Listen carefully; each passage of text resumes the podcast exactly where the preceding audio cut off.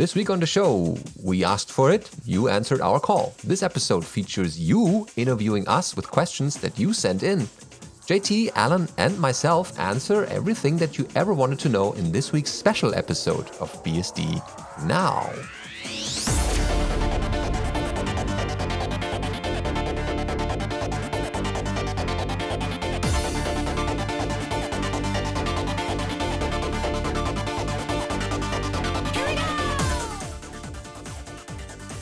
BSD Now, episode 382, BSD Now Q&A 2020.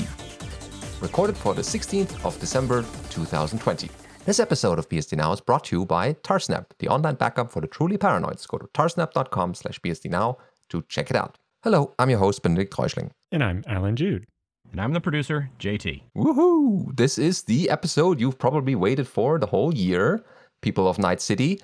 Um, you were asked by us a couple episodes ago and continuously uh, to send us questions for this special episode, everything you always wanted to know. And this is the episode where we answer. Yeah, so Benedict, let's just jump in right now. The first question is for you.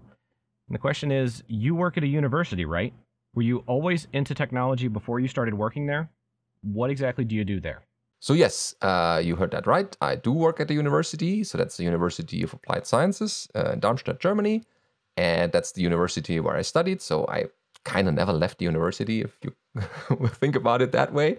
Um, I'm a lab engineer there without a lab, so that needs a bit of an explanation. So typically, you have a lab, like a, a room where computers are. That's not a server room; it's just desktop computers.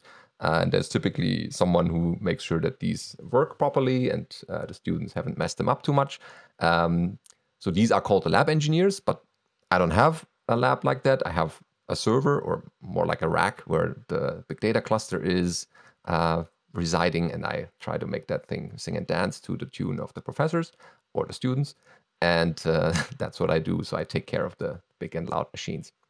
And uh, there, I'm not a professor. I don't play one on the internet, but I teach a semester uh, in the winter term, um, a class. It's an elective class. You don't have to do it if you don't like uh, for the undergraduates called Unix for Developers, where I teach uh, basics of Unix, some FreeBSD basics. Uh, I covered this in one of my FOSDEM talks.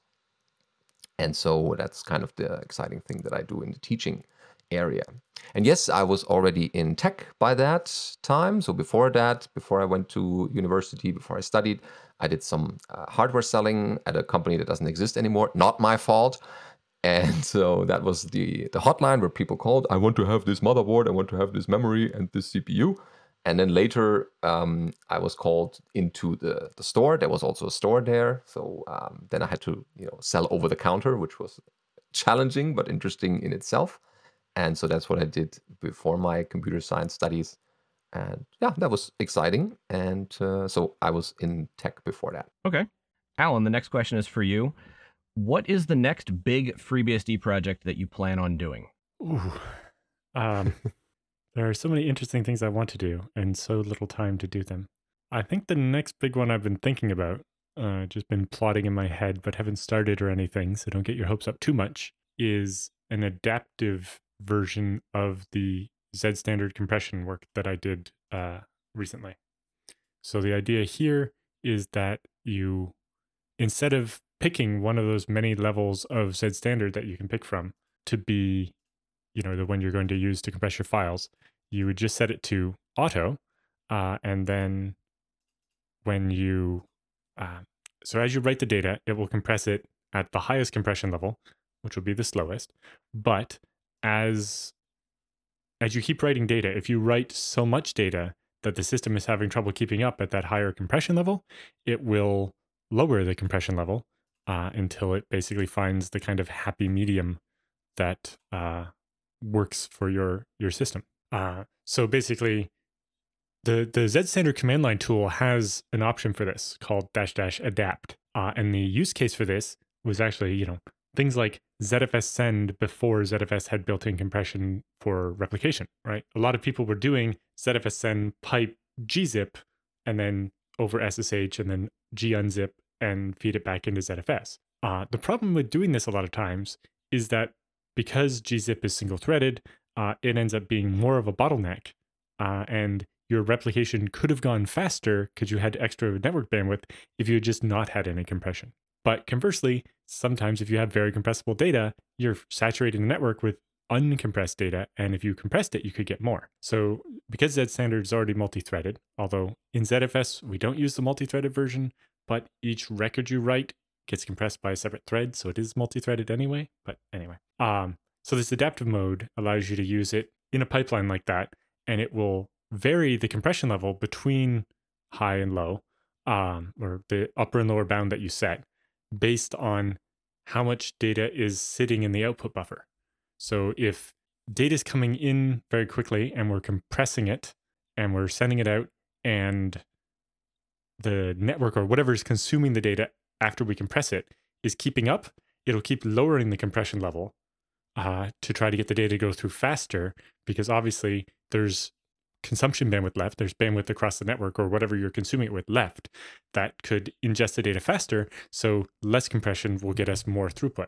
Conversely, if we're outputting data very fast, but the bottleneck is the network, then we might as well spend more time compressing it because the network's not able to take it as fast as we're doing. So it will keep notching the compression level up. Basically, to do something very similar to that in ZFS, except for it'll be, you know, when you write changes, they go into the anonymous section of the arc. Uh, you know, if it's a an asynchronous write, then they buffer up there, and then on the next transaction group, they get compressed and written out. And then we'll basically look at that and say, all right, if that's filling up, then we need to lower the compression level to keep up. Uh, but if we're managing to flush the data out uh, without problems, then we might as well keep doing as much compression as as makes sense. Uh, so I'm guessing there'd be, you know, uh, a sysctl to set the maximum compression you want system wide, uh, but you would just set on a data set, set auto, and it would do as much compression as makes sense. But if your system's busy, it won't compress it as much to avoid hurting performance. But when your system's idle, you can do lots of compression. That was an idea I had, but you know, no promises there. uh, outside of that, you know, I've had some other ideas around improving the uh, the boot code some more to better handle being able to upgrade it and so on. Although, you know, a lot of the stuff I had thought about a couple years ago involving GELI maybe makes less sense now that we have the ZFS native encryption where, you know, you can decide to only encrypt the files that you really need to. And so the bootloader, maybe the OS maybe doesn't need to be encrypted and means you you can uh, not need to put as much of that complexity into the bootloader and you know be able to load the operating system boot up but then you know after that load the keys for the the data sets that actually contain the the secret information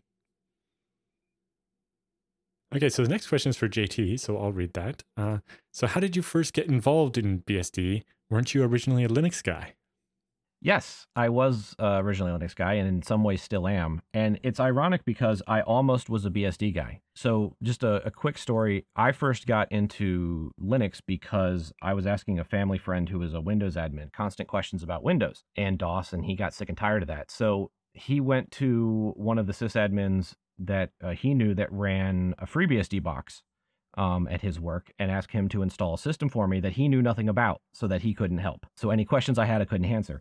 That guy was clever. He didn't want to be the tech support either. So he didn't install FreeBSD, he installed Slackware. So that's that's how I that's how I ended up on the Linux side and uh, stuck with it for a long time. I liked it. I still like it. As far as getting involved in BSD, that was when I met Ken Moore at uh, Southeast Linux Fest, uh, and we started talking about Lumina and what he was doing there. And then after after the conference, I helped import that to Linux because I was using Slackware at the time. And then ran into the problem of I had bugs that he couldn't reproduce, and he had bugs that I couldn't reproduce because the Qt versions between Linux and BSD were slightly different. And it kind of became obvious that if I was going to help him develop it and bug test for him and all that, then I should be doing it on the same system he was doing it on, which was PCBSD at the time. So got into doing work with PCBSD, bug testing other things with the releases, and then just over time got more and more involved, and then was there for the change to TrueOS. Um, and yeah, so that's that's how that all started. As far as how I got involved in this show, Um, so I was the producer for the Linux Action Show and Linux Unplugged, and for a short while, How to Linux. And in I think it was late 2015, Chris decided he wanted to change the direction of the show. Um, Chris Fisher, not Kris Moore. And uh, so there wasn't as much that I could do. And Alan was looking for someone to uh, step in and take TJ's place because TJ had left. And it was it was a conversation where I found out about it, and I was like, "Hey, you're looking for a producer?" And Alan was like, "Yeah, I, I am. You should do that." And I was like, "Okay, yeah, I should do that." And he's like, "Okay, you're gonna do that." And then and then that was it. Um, so yeah, Yeah, and uh, you know, for the getting involved in in BSD, I thought that had a little bit more to do with me dragging you to something. What did I? well, you had dragged me to a lot of places. developer summit. The the Dev Summit was actually when iX hired me originally um, to help them develop what became True Command. I had done work with uh, PCBSD and TrueOS, but it was just you know hobby stuff, um, helping out the project and you know. So so yeah, that was where I, I got the I guess you could say the first BSD job. Uh, so the next question we have is: Is there any way you can create an entire episode of BSD now on hardware that runs OpenBSD and FreeBSD? We see you on Audacity, etc., on a Mac. Yeah, so Benedict uses a Mac, and I use a pair of Windows computers here. Uh, part of that was, you know, when Kris Moore and I started the show in 2013, there were a lot fewer options uh, for doing it in general, and uh, even a lot fewer for doing it with open source stuff. Nowadays, with OBS, the Open Broadcaster Studio, we could replace the the compositing app with that, um, and then obviously Audacity. Um, if we didn't have to do video, it would be relatively straightforward to just do it with FreeBSD. Uh, I don't know about the editing, and we'll get to let JT answer that in a minute. But it would be possible to do the video on BSD. It just likely wouldn't have the same frame rate and lack of stutter. You know, it would it would be good enough, but it may it probably wouldn't be as good. But we don't really publish the video anymore, so maybe it's not as big of a deal. At this point, it's mostly momentum. I have this set up. I just open it, do the show, and close it. I don't have to mess with it. And, uh, you know, that's keeping the show uh, low friction uh, in order to do it is uh, a big part of the reason why we've been able to do the show for seven ish years now. I was uh, just looking it up. When it comes to April next year, that will be 10 years of me doing a podcast at least once a week. Haha, Uh, amazing. 10 years straight. And that's a bit ridiculous. Yeah, that's a lot, that's a lot of time. So I think you mostly don't want to try to give me any reasons uh, to take a break or to get frustrated with it. So that's the main reason why. So it, it, it could be done, especially now that it's audio only. It's much easier to do that way. Um, it's just, you know, I happen to use what's on this computer that I'm sitting at is, is part of the reason. Yeah, on the production side of things, I could do all the audio production if I changed programs. Uh, the program that I use for editing is DaVinci Resolve, which uses a dongle for the license information. So I can take this to any computer, and it works on Windows and it works on Linux. I have not tried it on a BSD system. I have a feeling that the hardware dongle thing probably wouldn't work the right way, um, the way it's identified and stuff. Uh, so that would be a roadblock. I could find probably find another thing to do the audio editing, but like Alan said, when you have a system that works and you know it well and you can just get the job done, it's kind of an uphill battle to convince yourself, okay, let me go do this a completely different way that I have to uh, learn a new way to do it. Yeah, and it's it's not like I don't use FreeBSD. Like uh, we get to one of the questions later. It's, I have a FreeBSD desktop that I use every day. Uh, it's just for the podcast production, I happen to use my gaming machine, and it uh, happens to run Windows. yeah. I mean, for me, I'm just a, a person in a video call every week or every other week. Um, and so the Audacity would certainly work on the on the FreeBSD box. And so production side is a bit more difficult, as uh, JT and Alan mentioned. But for me, I could certainly do that if a machine would die. Certainly, suddenly. but I don't want to risk it. So yeah. Uh, But I'll, I'm I'm fairly sure I would be fine. Okay, so the next question we have in uh, is if you could finish up one project right now, what would it be? So this one kind of depends. Do, do they mean, you know, if I had the option to drop everything and just work on a project for a while? Or do they mean if I could sprinkle magic fairy dust and just have it be done. So 'Cause I it take turns out this. there's a big difference there. Yeah, I take this as the Hmm. latter. You could spring it in magic fairy dust and just have the thing done. Hmm. Okay. Um Wow, there are so many options at that point. We'd have everything. right. So I would say that I would be very happy if we had like a FreeBSD handbook page uh, or chapter on ZFS that is up to date with the latest version on ZFS, like all the new crypto stuff and what you can do. That needs a bit of love. So that chapter would be. nice. It's a by comparison, it's a small project, but it still needs to be done because the the features are there now. The system has the functionality or will have it soon enough. Um, and so would ha- would be nice to have the handbook chapter reflect that. Yeah, for myself, I think it would be to finish up all the various things I'm in the middle of with uh, the Lumina desktop. I'm in the middle of a, uh control center rewrite and also in the middle of uh, doing a lot of stuff in the file manager. But it's all about half done, Then I just haven't been able to get the time to finish it all off. Well, you know, if it's uh magical stuff, then obviously the, the unicorn in ZFS is block pointer rewrite. Mm. Um, but you know, as as Matt Ahrens has, has noted a couple times, it is very likely that if that feature actually did get added to ZFS, it would be the last feature ever added to ZFS. Mostly because it would be so complicated, it would make writing anything else after more work, and it you know it could get to the point where it just wasn't possible to, uh, you know, build the rest. Um, so a little bit we want to be careful what we wish for there but um yeah i think that would have to be it Okay. The next question is How did all of you guys meet? how did i originally meet benedict so it Was it must have been at BSDCan. I'm fairly sure. bsdcan or euro bsdcon Yeah, you were at EuroBSDCon in Poland, but I Yep. was also there, but I didn't see you Yeah. because there were so many other people, and I didn't go to your talk. right so in my very first bsdcan in 2012 i didn't know anyone really uh and i think i very successfully managed to avoid meeting anyone while being at a conference of hundreds of people. I think the only people i really spent significant time talking to were um nikolai lifanov uh and colin percival maybe. And i think i met mike geiger uh who i definitely spent a lot more time with the next bsdcan and got to know better so yeah it wasn't my first bsd can possibly probably my second bsd can um, because i got invited to the doc working group as part of the dev summit for that Mm. um, and i wrote the beginnings of what became the replacement of the ZFS chapter to actually be up to date and accurate and not scary, uh, kind of what you were just wishing for. Uh, I wrote that on the train on the four hour trip to BSD Can, And then at the between the Dev Summit stuff and the Doc Lounge uh, in the evenings, I learned enough Doc book to actually start building that. And eventually, uh, by the next year in 2014, uh, there's video of Benedict giving me my commit bit.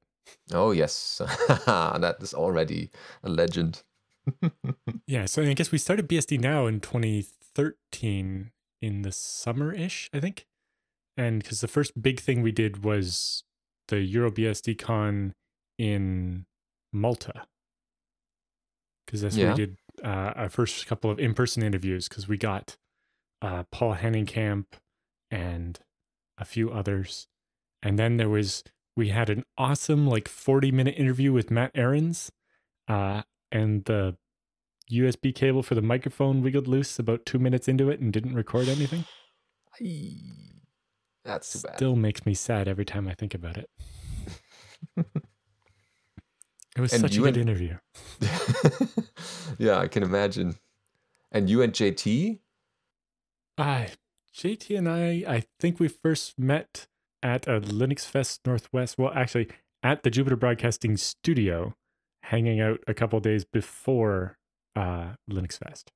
Uh I don't I don't know if I was actually there early that first time or if if One of the times. if if I was, I don't remember because the first time that I really remember, like other than you know talking to Alan on IRC because of the Jupiter Broadcasting shows and BSD Now, I was at Linux Fest Northwest. It was in 2014, and we were on the back wall, and somebody was asking me something about Puppy, and I was trying to describe AUFS to them, and I just remembered there was this really tall guy right next to me. Who was just like intently listening with his hands behind his back, just kind of leaning over, going, "Oh yeah, okay, hmm, yeah, oh yeah."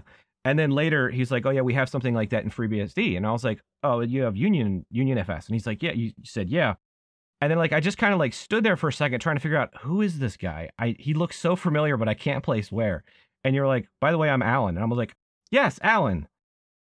That was the Mhm. time I, I really remember meeting you. We might have bumped into each other Yeah, at the okay. studio, but there were so many Yeah, people I in think the, the studio one I'm thinking that of was night. after that. Yeah. I think it was it would have been the next year probably because I remember you had uh, shipped with USPS a whole box of stuff for the conference Mhm. of like gear you wanted to work on and stuff. And I was Yeah. like, yeah, that was a smart idea. Yep. And then I met Benedict for the first time. Uh, would have been vBSDcon. I guess it would have been 2017. Yeah. Um, I Uh, think that was the first time. Or wait, maybe it was. I don't remember what year it was. So it wasn't would've the last one, and 15 it or was the year before. Yeah. I think it would have been something like that. 17. Yeah, I've Um, been there twice. yeah. Yeah. So that yeah that Okay. works. Or right, because Benedict, how many MeetBSDs have you come to? Uh, that must have been not many. Yeah. Three. Three's a. Three-ish? I think threes is all I've been to. not to the first one. The, maybe the third. I did- one. My first one was the one at Yahoo, but that wasn't the first one. Uh, Yeah, that was that I the first didn't one I went to. And then there was the Western Digital one, and then there was uh, The- the, Berkeley one, one in- and then the Intel one. Yeah, the Berkeley one I went to. That was that must have Yeah. been my first. Okay, Berkeley was my first, and then Intel. So we were there, but we actually didn't. We didn't meet up. So right, probably.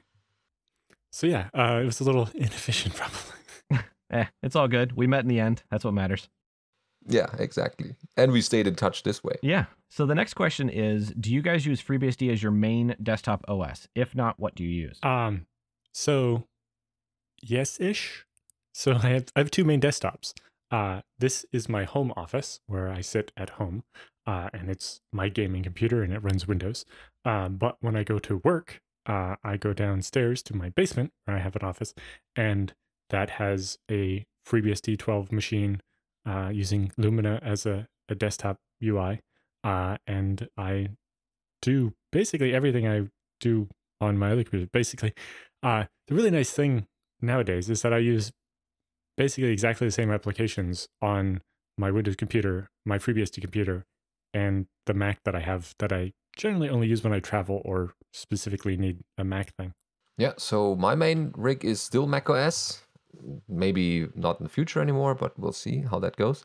Um, but from there, I just SSH into a lot of FreeBSD machines in the on the cluster and uh, on DigitalOcean. So I usually live in SSH, so that the OS is just a minor annoyance that I use to jump to FreeBSD.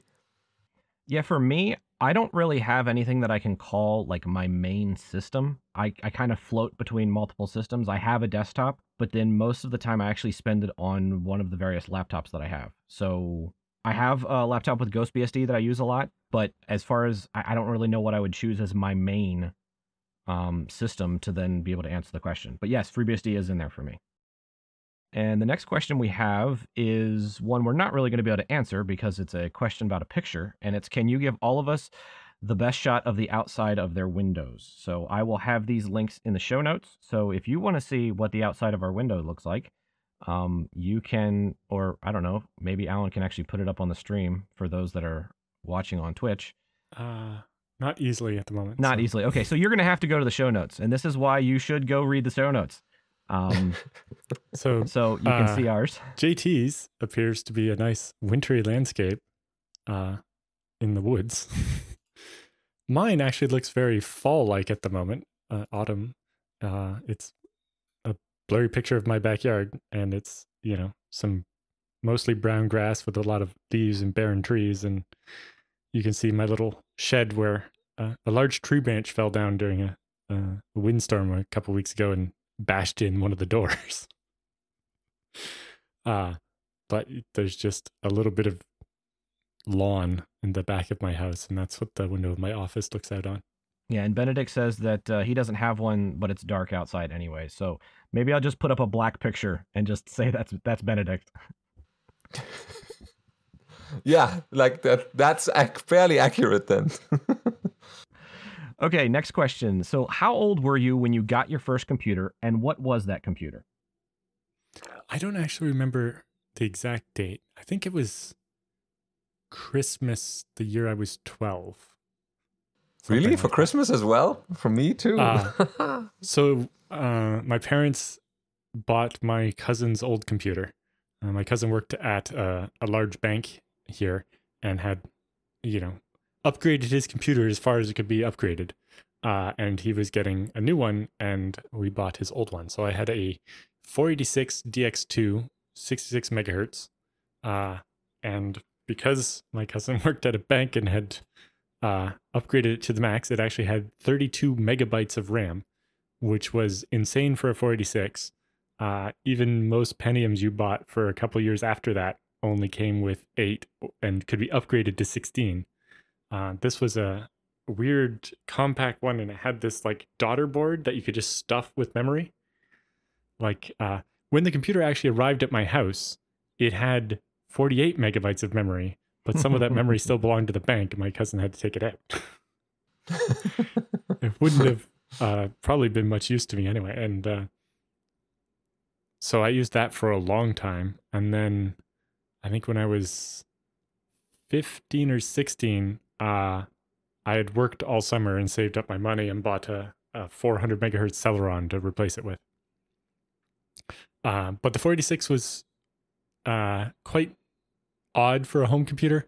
Uh, so it had, you know, 66 megahertz, uh, 32 megs of RAM. It had two hard drives, a 400 megabyte Conner and a 500 megabyte Seagate SCSI hard drives.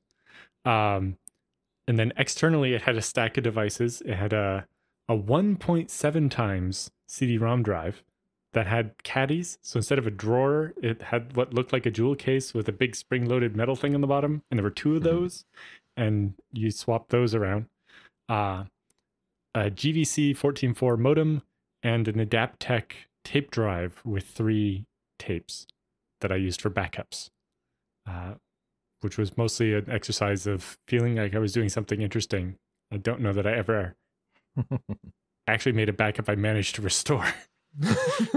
but you know, I spent a bunch of time like retensioning the tapes and just random things. Uh so yeah, that was my first computer. Uh it's still in my parents' basement in storage. Uh unlike my other computers, I've not got rid of it or anything.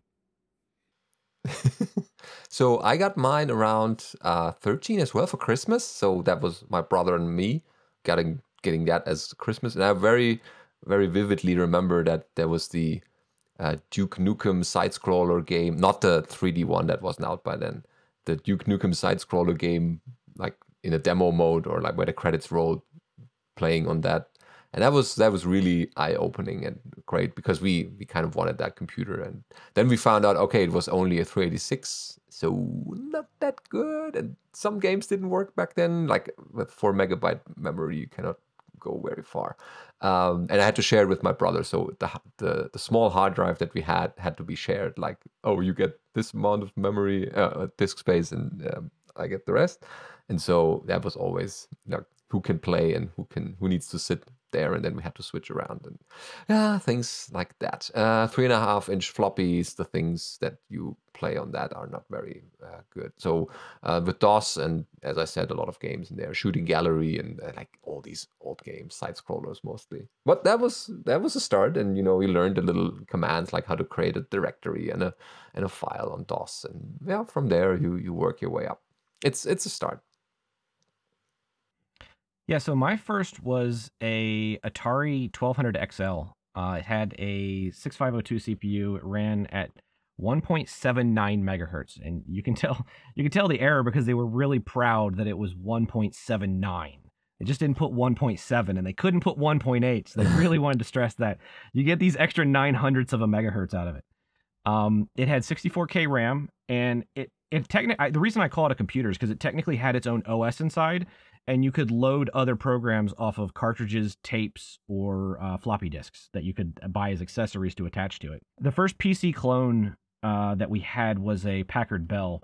Can't remember the model. It was a 386. I know it came with one meg RAM, which then later that year we upgraded. Actually, for Christmas we upgraded it to four meg RAM and a dual speed CD-ROM. Um, but the problem was it kept always being used by trying to be used by all of us. So my dad ended up through a friend of his at DuPont getting a decommissioned uh, Compaq 286 laptop um, for me to use. Uh, for those that are on the Twitch stream, it's basically this. To to describe it, it's the classic. It's the classic 1990s beige, but it's a monochrome LCD. And while it can't do graphics, it can do ASCII, so it was good for some old DOS games. Um, but it's the screen itself was only like 40 by 80 characters, so not real realistically usable for anything other than you know typing up documents and doing homework, which is why my dad wanted me to do that instead of be on the computer that could also play games. So yeah, and then from there, it just I, I forget what the one we got after that was, but that's my that's my entry. Um, another show and tell we have is a question: uh, Can we have a peek at your bookcase and what books are there? Yeah. Uh, so I don't actually have uh, a picture handy. Uh, there's not that much to see anyway. Uh, but I think the the most interesting and and I guess you know uh, treasured by me items in my bookshelf are a couple of the autographed FreeBSD books that I have. So I have a copy of uh, the design and implementation, autographed by Kirk McKusick, Robert Watson, and George Neville-Neil. Getting all three of those autographed required traveling to different corners of the globe. I think I got George is in Asia, uh, Watson's in Cambridge, and Kirk's in California. I know at one point I was I had collected some of the autographs um when we were in Sofia or Belgrade. I forget one of the Euros uh in in Eastern Europe. And I gave my copy to um Pavel Dawidek to get autographed uh because you know he wasn't going to see somebody uh, he wasn't going to be able to meet up with Kirk again anytime soon. Whereas I was able to just get another copy and get uh, Kirk's autograph added back to it. Um, and then I guess the the biggest one for me is I have a copy of my first book, the FreeBSD Mastery ZFS, that's been autographed by Jeff Bonwick uh, and Matt Ahrens, the co-creators of ZFS. And then just for fun, I got Kirk McKusick to autograph it as well because file systems, right? Um, and I got a couple other people like uh, George Wilson who've done a lot of stuff on ZFS uh, to autograph that. So that's my favorite. Um, I also have the Canadian edition of the Advanced ZFS book, where um, Lucas went through and edited all references to ZFS to actually be ZEDFS, uh, and changed some of the words to French and so on. Uh, there are only five copies of that book in the world, and I have uh, one of them autographed on my bookshelf, uh, and some some things like that. Um, I have a couple of Tom Clancy novels that I've gotten as gifts and so on, because uh, that was a, a, favorite author of mine. But not much else on the bookshelf other some FreeBSD books I've collected and uh, some special ones where I've got autographs. Yep. So my library is actually packed away uh, due to moving and the place I'm in now not being the best place to have books out in the open because of changes in temperature. Uh, but I will throw a picture in the show notes of what is about half of my library, which effectively is just think of the hardware store, those big plastic Tupperware totes that you can you can buy and stick stuff in, and just imagine stacks and stacks and stacks of them just full of books. Um, I, I definitely have way too many books, but you know, it, it I love books, so. And that doesn't even count your collection of software, boxed software, right? Handbooks. No, no, it doesn't. I will I will throw a link to that when I when I find it in the show notes as well as the uh, the collection of retail box uh, software that I've managed to track down. There's still a bunch of the BSDs that I'm looking for. So if you have any you're willing to part with, uh, reach out to me and I will see what I can uh, compensate you so I can add them to the collection. So for me, uh, it's a mix of FreeBSD books. My first FreeBSD book was from uh, Greg Lehey. And then from there, uh, you know, the Dru Lavignes, the uh, Michael W. Lucases of the world. So that got me into my BSD spiel. Um, what else? The Graveyard actually, book. um, I had my copy of BSD Hacks from college, but I gave it to JT, who got it autographed by Dru and added to his collection. Oh, see, nice connection there. Yep. so yeah, uh, the Graveyard Book, uh, Four Hour Work Week by Tim Ferriss, uh, Once and Future King. That took me a long time to finish because that is old English, and oh dear. Um, so I took a long, long breaks between, and then picked it up and didn't know what I was reading earlier, and so I had to start over. So um, uh, total immersion swimming. Yes, I'm still learning to swim. Uh, it's it's a challenge. Um, so books in German language, of course, fiction and tech. And uh, Graf currently lives in the bookshelf while the pandemic lasts. So I hope he's reading those and learning a little bit and not eating them. Yeah, eating books is a bad thing. you get don't get smarter with that. it's not it's not a shortcut. And I have a lot of uh, books in front of my uh, bed that I always wanted to read in the evening, but then I'm too tired to read, and the books just keep stacking up. And I will one day read them all, but that probably never uh, happens. Yes, So that was um, a thing I saw on Twitter earlier today. Actually, it was you know somebody had a big library, and a guest asked them, you know, have you read all those books? And he's like, no, just like I haven't drank all the wine in my wine cellar. These are the books I'm saving to be able to read when I when I feel like it, or a special occasion or something. Oh yeah, you could read the books while drinking the wine. So Yeah. Okay, next question is what desktop window manager shell do each of you use? Ah, great question. So um, you're looking for recommendations, right? So I'm on Mac OS mainly, but when I'm on FreeBSD, it's i3, and Shell, it's Z Shell. Um, it's not with the OMI Z Shell extension, so I'm working my way slowly into the plugins so that I know what I'm getting there and not uh, adding some extra craft that just loads makes the load times of the shell uh, longer. But as plugins, I can recommend the um, auto suggestions. That's really great. Everything that you've typed before, they pull that from history and you can auto complete it. It's just saving so much time.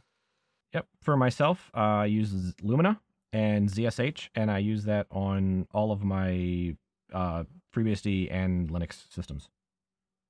Yeah, uh, both my uh, FreeBSD desktop and my uh, FreeBSD laptop use Lumina, and uh, because the one of the first things I learned about BSD was from I think the third or fourth hack in Dru's BSD hacks book, which was tweaking the TCSH RC uh, to do typo correction. So if you pipe grep and hold shift too long and you get a capital G, it's like, did you mean grep spelled correctly? And I'm like, yes, and things like that. uh, I've gotten so used to it. Uh, I still use that. I, I do want to get to something better like ZSH. Uh, it's just a matter of never got around to it. And TCSH is built in versus a package I have to install. So it also means it, as a login shell, it's good because it won't be broken during a package upgrade or something. But, you know, my TCSH config could be, you know, once you log in, start ZSH so that you have a fallback uh, if that doesn't work. But, you know, by default, you have a, a reasonable shell. The next question we have is what spoken languages do you speak? Some say I speak German and English. Well, obviously, a little bit. Um, and I'm currently learning a little bit of Spanish uh, via Duolingo at the moment. So I'm switching from Japanese uh, during the pandemic. I will probably regret that because everything will be forgotten, but I'm switching to Spanish. It's very, very low level at this point.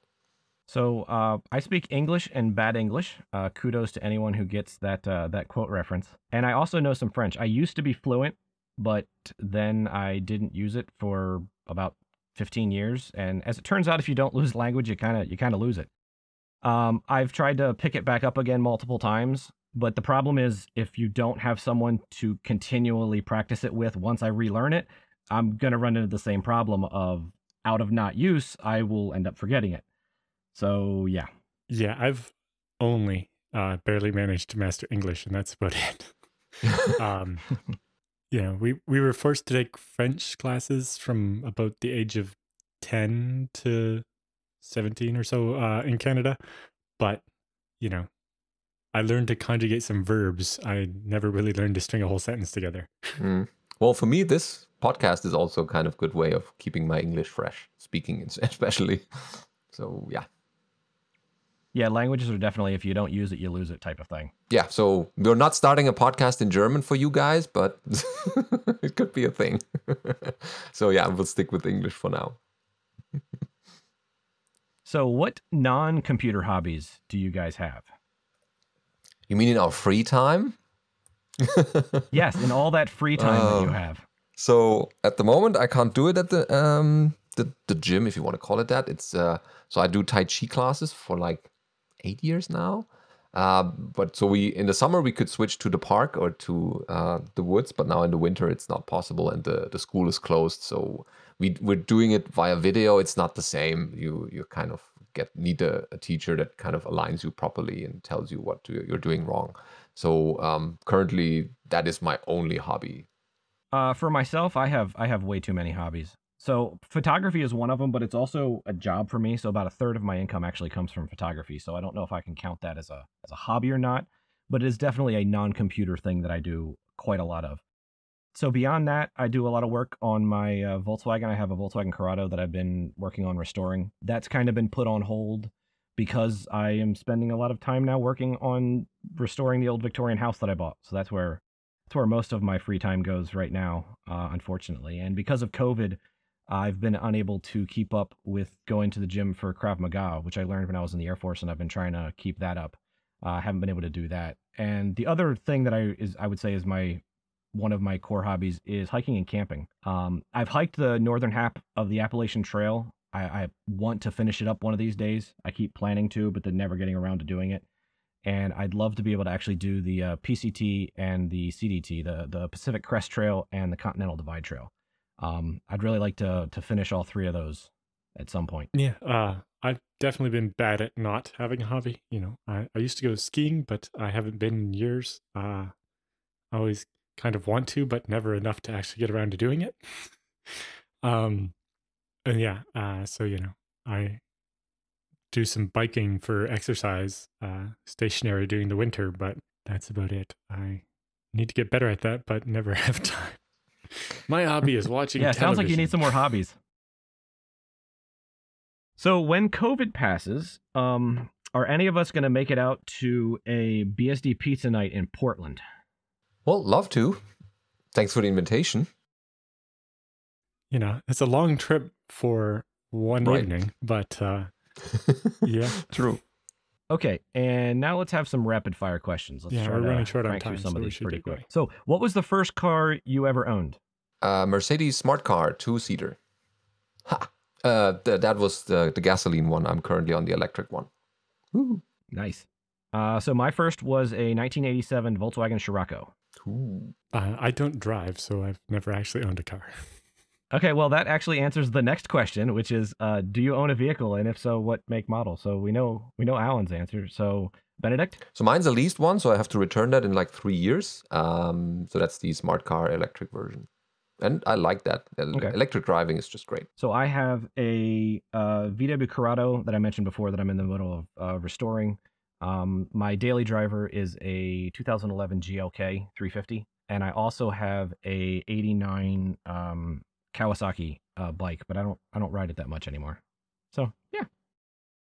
Okay, next question. Stay, favorite Star franchise: Star Wars, Star Trek, Stargate, Battlestar, etc. Ooh, here we go. So, yeah, I'm long established as a Star Trek fan, and I remember many arguments with Kris Moore about his love of Star Wars. uh, so definitely Star Trek, and I guess Stargate is probably second place. So for me, it's Star Wars and Star Trek. So I'm switching between those, but longer in, in Star Trek. Uh, never seen Stargate or Battlestar Galactica. I have to kind of catch up on those. And I hear The Expanse is also great. Yeah, so but that's of course not a uh, not a Star Doesn't franchise, Star. which which torpedoes my answer, which would have been Babylon Five, but I'm not allowed to give that for this question. Um, so I would say Stargate. I've had friends that have worked on the show, Um, a good friend of mine is really good friends with Peter DeLuise and has worked before with Michael Shanks. Um, so through that connection, I got really into the show and being able to hear some of the fun background stuff while the show was in production. That's cool. I remember seeing a preview of an episode on some video sharing site or something where it was like the a cut of the show they sent for awards consideration or something, and it didn't have the special effects yet. that, No. that changes everything, Yeah. the, the especially magic on a is show gone. about you know aliens and starships and so on. Uh, so our next question was for JT. Uh, will you ever host any more BSD Now episodes? Well, I guess technically this counts, right? Yeah, I, I, te- I think technically this is the answer. Yes. Um, yeah, I'm happy to do it in the future when when Allan and Benedict need me to cover for them. Uh, it's never really been a I won't do it. It's just the opportunities for it haven't been uh, ha- don't come up often. Uh, you can fill in for me anytime. oh, I see how it is. I see how it is. Yeah. All right, did you send this question in, Allan? Is that, is that where this came from? Not actually that. Uh, but yes, it was uh, great to be able to have JT fill in when uh, when I was in the hospital in January. So Oh yeah, and the, the the fans of the show reacted positive to that. Not to the hospital thing, but to the JT doing the episode. Yeah, yeah. We don't want to make it sound like our fans want Allan to be in. The Yeah, hospital. yeah. No, That's- no, that's a no. Bad thing. Okay, so favorite superhero, Marvel and or DC. I'm I'm not a big fan of superhero stuff. If I had to pick one, I don't know. I found Iron Man comedically amusing. So I don't also have much exposure. So I had one, what, wherever I got that from, uh, one Spider-Man comic, and that's all. Sorry. Yeah, myself as well. I'm not. I'm not really a fan of the whole Marvel DC thing. If I if I had to pick one, I would probably say Captain America, just because I thought the movie Winter Soldier was entertaining. But beyond that, I yeah, I don't know. I'm not really a comics guy, so sorry about that. Um, following that up, what is your favorite game or games of all time? Now, this doesn't specify computer games, so I don't know if we should include board games or not. But I'll just let you guys answer as you will. Uh, for for computer game, for me, definitely uh, Civilization from Sid Meier. I've played, I think, every different incarnation. I had the first one for DOS, uh, and then I played the second one and the Civ Net, and then I got Civ three for my birthday one time, uh, and then I've had four, five, and six, and many of the expansions, and even played Colonization and a couple of the other things. Uh, and I still occasionally on a weekend get uh, a couple of friends together and get to play a game of, of Civ 6. So that's definitely my favorite. Oh yeah. So I had only Civ 1 and 2, but that played extensively, not the other ones. Uh, and also colonization. I dig that up occasionally, like for a weekend, just one or two games there, and I'm all set again to just doing the settling, getting a lot of money, declaring independence, and I'm off. Yeah, they they did a version of it based on as a mod on Civ 4. So there was actually like a, a Windows version rather than just the old DOS version. Oh, cool. I should check that out. Uh, and they also recently released as I think a free thing if you have just a base game, uh, a, a pirates mode for Civ 6 that kind of gives you uh, part of the gameplay from the old uh, Sid Meier's Pirates game, which was pretty amusing. Ah. Oh, yes. And I also hire a lot of privateers and rob the other colonies. As one yeah, does. so my favorite computer game would probably be uh, Sid Meier's Alpha Centauri. Um, I still play that game today. I have a an XP VM that I specifically have just so I can play that game. Um, so yeah, that would be it for me. As far as board games, if I was going to answer, it would be a game called Axis and Allies, which is a uh, World War II uh, recreation game. Uh, next question is pants or no pants on virtual meetings or presentations? It depends what you consider pants. I'm wearing Well, I'm assuming that we're not using the British definition. Right, of right. pants No, but I just 'cause mean- that would uh, that would be a little not safe I, for work. I, I'm- I'm wearing like jogging pants at the moment, not pants I would wear outside. so I'm not just in my shorts or something, uh, but I'm not dressed the way I would be if I was leaving the house. yeah, it's, Ah. we're at home. I mean, same thing. Yeah, I mean, so I'm not. it's winter time. This will often involve, you know, flannel pants that most people would think of as what you would sleep in, not what you would wear around during the day. Yeah, so for me, uh, definitely yes. Um, proper dress the whole way because when you're on a video call, every once in a while you do have to get up and go get something, and if you're not wearing anything downstairs, that can definitely be awkward. So I'm gonna I'm gonna cover myself and just make sure that that that's uh, not going to be a problem. Do you or have you used any alternative operating systems that are not mainstream or considered retro? If so, what are those? Not really, no. You know, I started with DOS and then into Windows and then uh, you know, my foray into FreeBSD. I think the only slightly weird thing I ever used was Corel Linux for about a week. Uh, on when I got my second computer, I tried Linux on my first computer, uh, but it couldn't connect to the internet with my hardware.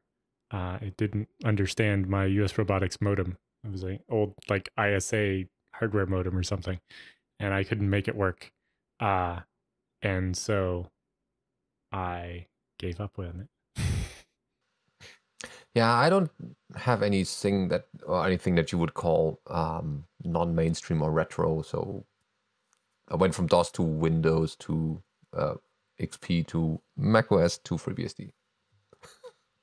Yeah, so I used to I used to have a system for BeOS back in the day, and I really liked BeOS. Um, but of course it, it went away. So I do actually have a laptop with a Haiku install that I still use often. Um, but that would that would be it for me as far as uh, alternatives. So who has more window? Or sorry, who has more animals at home? I don't have any. Yeah, same here. No rats in the in the, in the walls. Yeah, this one I knew I was going to take because he didn't specify pets; he just specified animals, and I definitely win on the wildlife front. Uh, I mentioned the old house. There's unfortunately with old houses, there's tons of points of intrusion that little animals can get into, and you don't know how they're getting in, but you just know they're getting in. It's like I know I have three squirrels that live between the floors. Um, they come and go throughout the day. I've got a groundhog that lives in the basement, Oh. and every once in a while I see a chipmunk shoot across the floor in the living room. So that's uh that's another one of those things for why the house needs to get fixed. Um, so in a way, I'm kind of like Doctor Doolittle living with the animals, uh, but they're they're nice, um, and they pretty much for the most part mind them keep you know mind their own. we So were here yeah, like there, you. there's a rabbit that lives somewhere in the yard or the neighbor's yard, and we see scooting across the driveway frequently. And uh, a chipmunk who likes to stand on the front driver's side tire of my girlfriend's car and just look at people. Or um, we have a, a mulberry tree in the front yard, and when Mhm. it's uh, the right time of year, those berries are falling off, and the birds are getting them all, and the squirrels oh yeah. and the chipmunks. Uh, and they, if they've been drying in the sun for a while, they fermented a bit, and then you have Mm. drunk squirrels fighting over berries in the front yard, or in particular birds doing that, and then the chipmunk stands on my front step and and chirps at the birds. And it's this very odd sound. You're like, what is that noise? You look at the door and you see a chipmunk standing on on the front step there, just yelling at the birds. you bunch of crazy drunk birds. so Allan, uh, that Tetris cube thing you have in the back, does it take batteries? Uh, actually, no. There's an adapter and it plugs into the wall, so that it's not that the batteries were dead. It's just I stopped bothering to turn it on when we stopped recording the video, and I just stopped rearranging it into different patterns because it was just wasn't worth the effort anymore. Yeah. Okay. Uh, I I, I want to be very clear. I did not ask this question, but uh, it did come in. And are you guys going to come on uh, my new show? Right, you had been asking me about other people for that too. Um, this is the what's the show called? So this would be. I'm guessing he's assuming the uh, the show Open Source Voices that I'm doing, which is just doing interviews for people that work in open source. Um. So yeah. Yeah, uh, Yeah, It's why not? mostly a matter of finding some time to do that, but uh, for sure. Yeah. Yeah, right now that show's actually on hold because the compressor that I was using, that I was doing my audio with locally, um, that compressor is on the fritz. So I've been trying to get it fixed before I go back into doing that. Um, because I liked having a nice, a little bit more of a cleaner sound than what I'm able to do in this show right now. So when uh, when I start that back up, then I'll figure out when I can get you guys. Uh, Yeah, we're on the list. Up. Okay, next question. The next question for both of you guys: Have Benedict or Allan lost anything on the way to and from a conference? Uh, No, I've lost things at a conference though. That's slightly different. Um, I've definitely lent out um a Mac video adapter thing. I think it was at the ZFS user conference, and forgot to uh, hurry up and get it back. And I think the person I lent it to didn't remember who lent it to them, uh, and probably left it on the podium. And then when cleaning up, somebody else is like, "Who's this?" or something. Uh, but nothing important there. Uh, yeah, nothing serious though. Yeah, for me as well. Only a lot of sleep flying to Asia BSDCon. Yeah. Okay, Benedict, are you going to do your Noel blocks again? So they're up. Um, I can briefly show you. They're currently saying Elon, but that can change every week. Uh, it's not visible. So um, yeah, they are there. They spell different uh, letters and But words. at- at this point, this episode is coming to you uh, on what like Christmas Eve or whatever. Um, so it's a little late to start doing any of the Noel stuff. Yeah. Yeah. So another question for Benedict is do you make your bed every Wednesday morning because it always looks great? Uh, oh, thank you for that. So I try to make it every day, but I sometimes need to rush out quickly, so I forgot. But um, I try to, and of course, well, before the show, I try to clean up a little bit. And I put up a nice video that you should watch because, yeah, motivation to make your bed is kind of important. So just watch that; you will you will see what I mean. JT, are you Batman? Because the episodes are always awesome, sir. So thank you. Uh, so can first off, there's a philosophical question here: is that can Batman ever admit to being Batman? Um, like if I were Batman, wouldn't it be nes- a necessary fact that I would have to deny being Batman? So I'm going to respond to this question by saying no, no, I'm not Batman, and you can take that as you will. Uh, the next question we have is: What is your daily driver hardware? Uh, so that's actually about to change for me. Uh, the knock at the door earlier, I think, was the last of my new computer parts arriving. So I had an E E3 1275 V6 uh, with a Supermicro uh, workstation board, but uh, a few weeks ago, uh, AMD had some kind of Twitter contest where they were giving away uh, a 5800X to the, a winner and their friend. Uh, and it was, you know, retweet this and tag somebody or something. And my friend Wes uh, had retweeted that and tagged me, and he won. So we each got uh, a new Ryzen 7 5800X in the mail. Uh, Ooh, And so great. I've- Nice. since managed to cobble together the rest of a computer to go with it, uh, and I'll be switching over to that. So I have a, a nice new uh, Ryzen system to try out, uh, and somehow find Ooh, time to build that and install the OS and get everything switched over to it. Nice. I'm so long have been in the market for a new laptop. I was just waiting for the right one to appear, and uh, so I'm currently on a MacBook Pro Retina end of 2013. So you can see um, how old this is. Um, I'm in the market for an M1, so they look interesting. I'm still thinking about uh, whether it's going to be the uh, the MacBook Pro like this one that I currently have, or the the Air. So I'm still out on that. I'm still waiting a bit for the uh, some of the kinks to re- be removed in there, but uh, it shouldn't wait Didn't you too buy a long ThinkPad? because this thing is dying. Uh, that too. That is my work laptop, and I'm using FreeBSD on that, so on and off. Um, yes, uh, that is sponsored by my university, so thank you. And I'm I'm using that. I'm getting uh, back to it. So if that one dies, I have a backup. Yeah, so my systems, I have a custom Intel system, uh, just a desktop, and then I have three ThinkPads: a X270, an X250, and an X230T. Um, and following up on this is who has more servers or VMs at home? Allan, easily. So I think Allan definitely beats me when it comes to VMs. I think I might give him a run on servers. So I have a ton of old servers that have been hand me downs. Uh, a bunch of 4U HPs. Uh, a, uh, see, that's a 10U HP is an eight socket box. I have three uh, HP Blade Centers that each hold eight systems. I have three HP C7000 Blade Centers that hold 16 systems. A couple Sun 280Rs, those are really old, and a bunch of Dell and IBM 1Us, and then a whole bunch of other stuff that I can't even think of off the top of my head. So I think maybe I might, if if you ignore his work stuff and, and we put that off on the table, I think I might have him beat. But as far as VMs, I'm pretty sure he, he crushes me in that number. Well, VMs, I think I have two. Oh, okay. Uh, I don't use very many VMs because I have lots of machines. um, so yeah, like pers- my work stuff and personal stuff is a little munged together.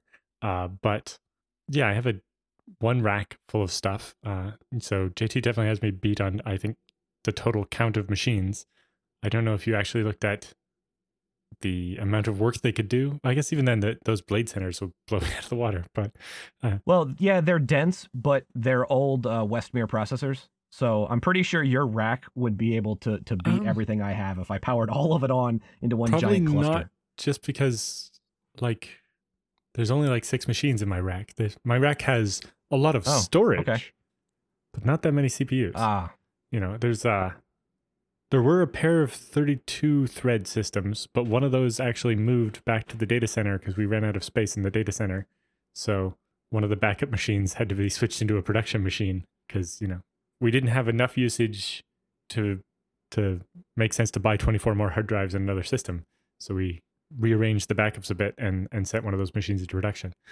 Um so while there is over half a petabyte of storage in my basement, in total, I don't think there's even 200 CPU cores. mm, okay. One thing, maybe even if, if you only count cores and not hyperthreads and so on, it might not even be more than 100. one thing I would love to do that uh, HP DL980, the eight socket box, it's uh, 80 core, 160 thread. I would love to find somebody with a new Threadripper, the 64 core, 128 thread, and actually compare those two side by side on compute ability and power utilization. Because I know that box at idle doing nothing sucks down a kilowatt, and at full load is like 2.7. It would be interesting to see it because that came out in 2011. It would be interesting to see what that 10 year delta has gotten us for performance per watt. Yeah, because I think my entire rack is about 2.8 kilowatts, and that was before the removal of the one of the two biggest machines. Yeah, yeah. The the blade centers are even worse on power. The uh the the 16 bay, a rack full of those. I mean, each one can at like full max load do eight kilowatts in itself, and of course now it's impossible to find a data center that'll give you. You know, I would like 30 kilowatts in a rack, please. They're like, uh, no, no, no. We're gonna split that over a couple racks. We're not, we're not gonna deal with that density of heat. Um. So the next one we have is what books are you currently reading? Um, I just finished uh, Chris Hadfield's An Astronaut's Guide to Life on Earth. That was quite Oh, yeah. interesting. I like that I've one. read that. Um, and then I don't know. I'm in some random techno thriller called uh, Raven One at the moment about like jet fighters. So I read uh, Anti-Fragile by Nassim Taleb. So uh, there are things that uh, are fragile, that just break under stress. There are things that are robust. And he argues that there is a third thing, anti-fragile thing, because there's no word that to describe that. Things that improve when they are put under stress. So that's the, the theme of the, uh, the book. So I'm in the middle of a couple. Uh, I'm rereading a book by Douglas Hofstadter called Gödel, Escher, and Bach, An Eternal Golden Braid. Uh, I'm also reading, uh, rereading another book by a different Douglas, uh, Douglas Rushkoff, uh, Program or Be Programmed. And I'm slowly working myself through a, it's a four book series on the American Civil War that was written in the 1880s.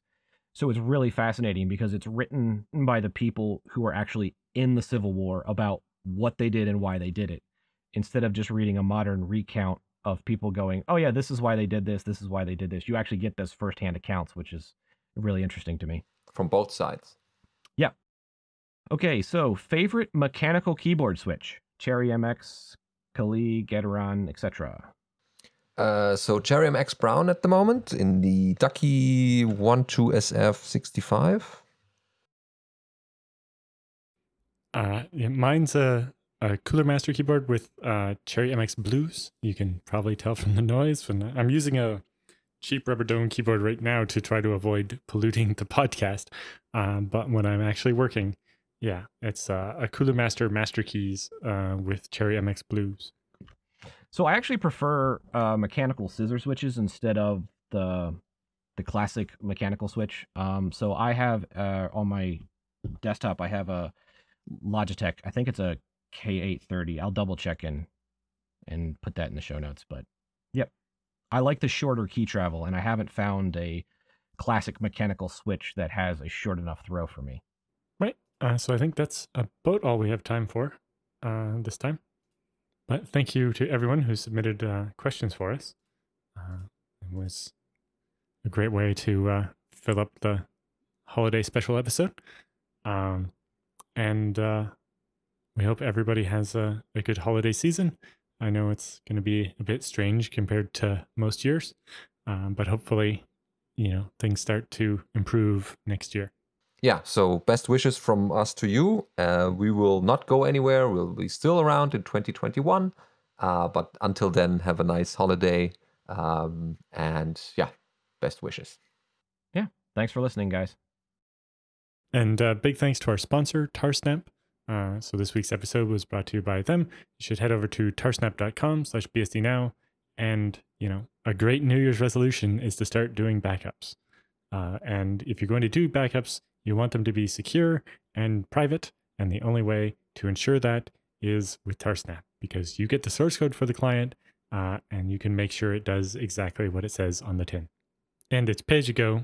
Uh, so just go over to tarsnap.com, uh, deposit a few dollars, start doing backups, uh, and you know you'll have accomplished your New Year's resolution. Uh, and hey, if you do it soon enough, you can accomplish your 2020 New Year's resolution. oh yeah, you still have a little bit of time left before the year's over. So uh, we'll probably do questions like this again sometime. So if you have any more questions, do feel free to send them to feedback at bsdnow.tv.